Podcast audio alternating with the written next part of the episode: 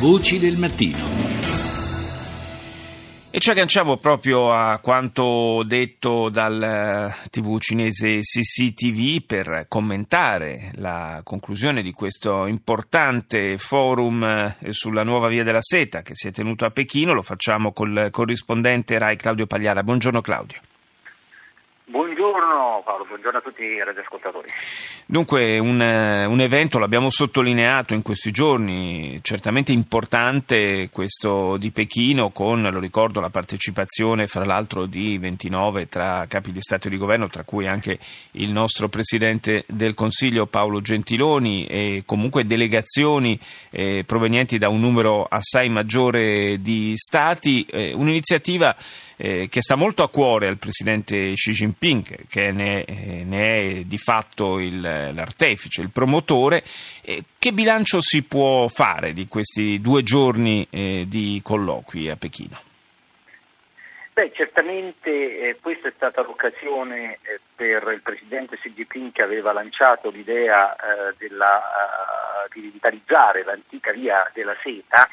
eh, in cinese la sua iniziativa eh, si, si, chiama eh, Itai Yuru, che significa una, una, una, cintura, una strada, che dà l'idea di una, eh, di una, grande strada o di più strade che includono tutti i paesi eh, che questa strada attraversa. Dunque è un progetto inclusivo, è un progetto di connessioni e di riduzione delle distanze, è un progetto di rendere più veloce eh, gli spostamenti di merci e uomini lungo eh, i, quei 10.000 chilometri eh, che si stendono tra eh, la, l'Asia e, e l'Europa alle, sue, alle loro estremità e che però nel progetto cinese include anche poi eh, l'Africa, quindi si dirama verso diverse direzioni, insomma è un po' una Cina che guarda d'Occidente e, e um, Xi Jinping che aveva lanciato eh, nel 2013 questa, questo progetto eh, con questa prima conferenza eh, dedicata um, alla via della seta eh, ne ha un po' eh, dettagliato le caratteristiche e le ha anche inquadrate in un progetto geopolitico, ha detto che questa via della seta in sostanza deve essere anche una via della, della pace. E dunque non solo eh, merci, ma deve esserci uno scambio tra popoli, una migliore comprensione anche tra popoli che sono in conflitto, perché pensiamo solo al centro Asia o al Medio Oriente. Dunque, insomma, un progetto sicuramente di grande respiro eh, che, devo dire, nel discorso eh, del presidente cinese, il presidente cinese non ha certo eh, trascurato le difficoltà enormi eh, che incontra proprio per i conflitti, ha, detto, ha parlato espressamente del terrorismo, dei conflitti. Per giunta il rumore, i lampi di guerra che ci sono in Corea hanno anche tolto un po' la scena al primo certo. giorno di questa via della seta, ma in sostanza eh, è certo un'idea, forse eh, una delle poche, eh, che ha un respiro globale in un momento, come ha sottolineato anche Gentiloni, in cui sembra il mondo andare in controtendenza rispetto a quel processo di globalizzazione assistito, al quale abbiamo assistito negli ultimi decenni. È certamente un progetto ambizioso che eh, non so se, se sia questa la, una delle molle principali da, da, cui è nato, ma certamente implica anche un aumento eh, del ruolo politico e non soltanto economico-commerciale della Cina. Beh, certamente ehm,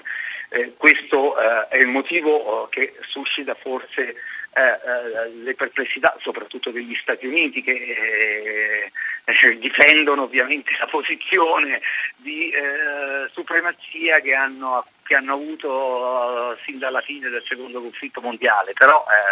la crescita di importanza economica e politica della Cina è un processo storico al quale, come dire, ehm, sarebbe anche stolto uh, opporsi. Certo. Lo, mh, la, la, la, I numeri di questo paese in termini di popolazione, la capacità eh, oggettiva di eh, fare una strada così importante in soli tre decenni eh, fanno sì che è ovvio che anche dal punto di vista politico la Cina dovrà contare sempre di più eh, negli equilibri del mondo. Se Jinping ha cercato di tranquillizzare le apprensioni dell'Occidente su questo punto, eh, spiegando con la sua retorica che eh, la Cina non ha un progetto di dominio del mondo, ma eh, vuole eh, mettere a beneficio di tutti i paesi eh, eh, i frutti di uno sviluppo economico più sostenuto. E ha parlato espressamente delle difficoltà in cui si incontra l'economia globale in questo momento, lo sappiamo tutti, eh, noi italiani in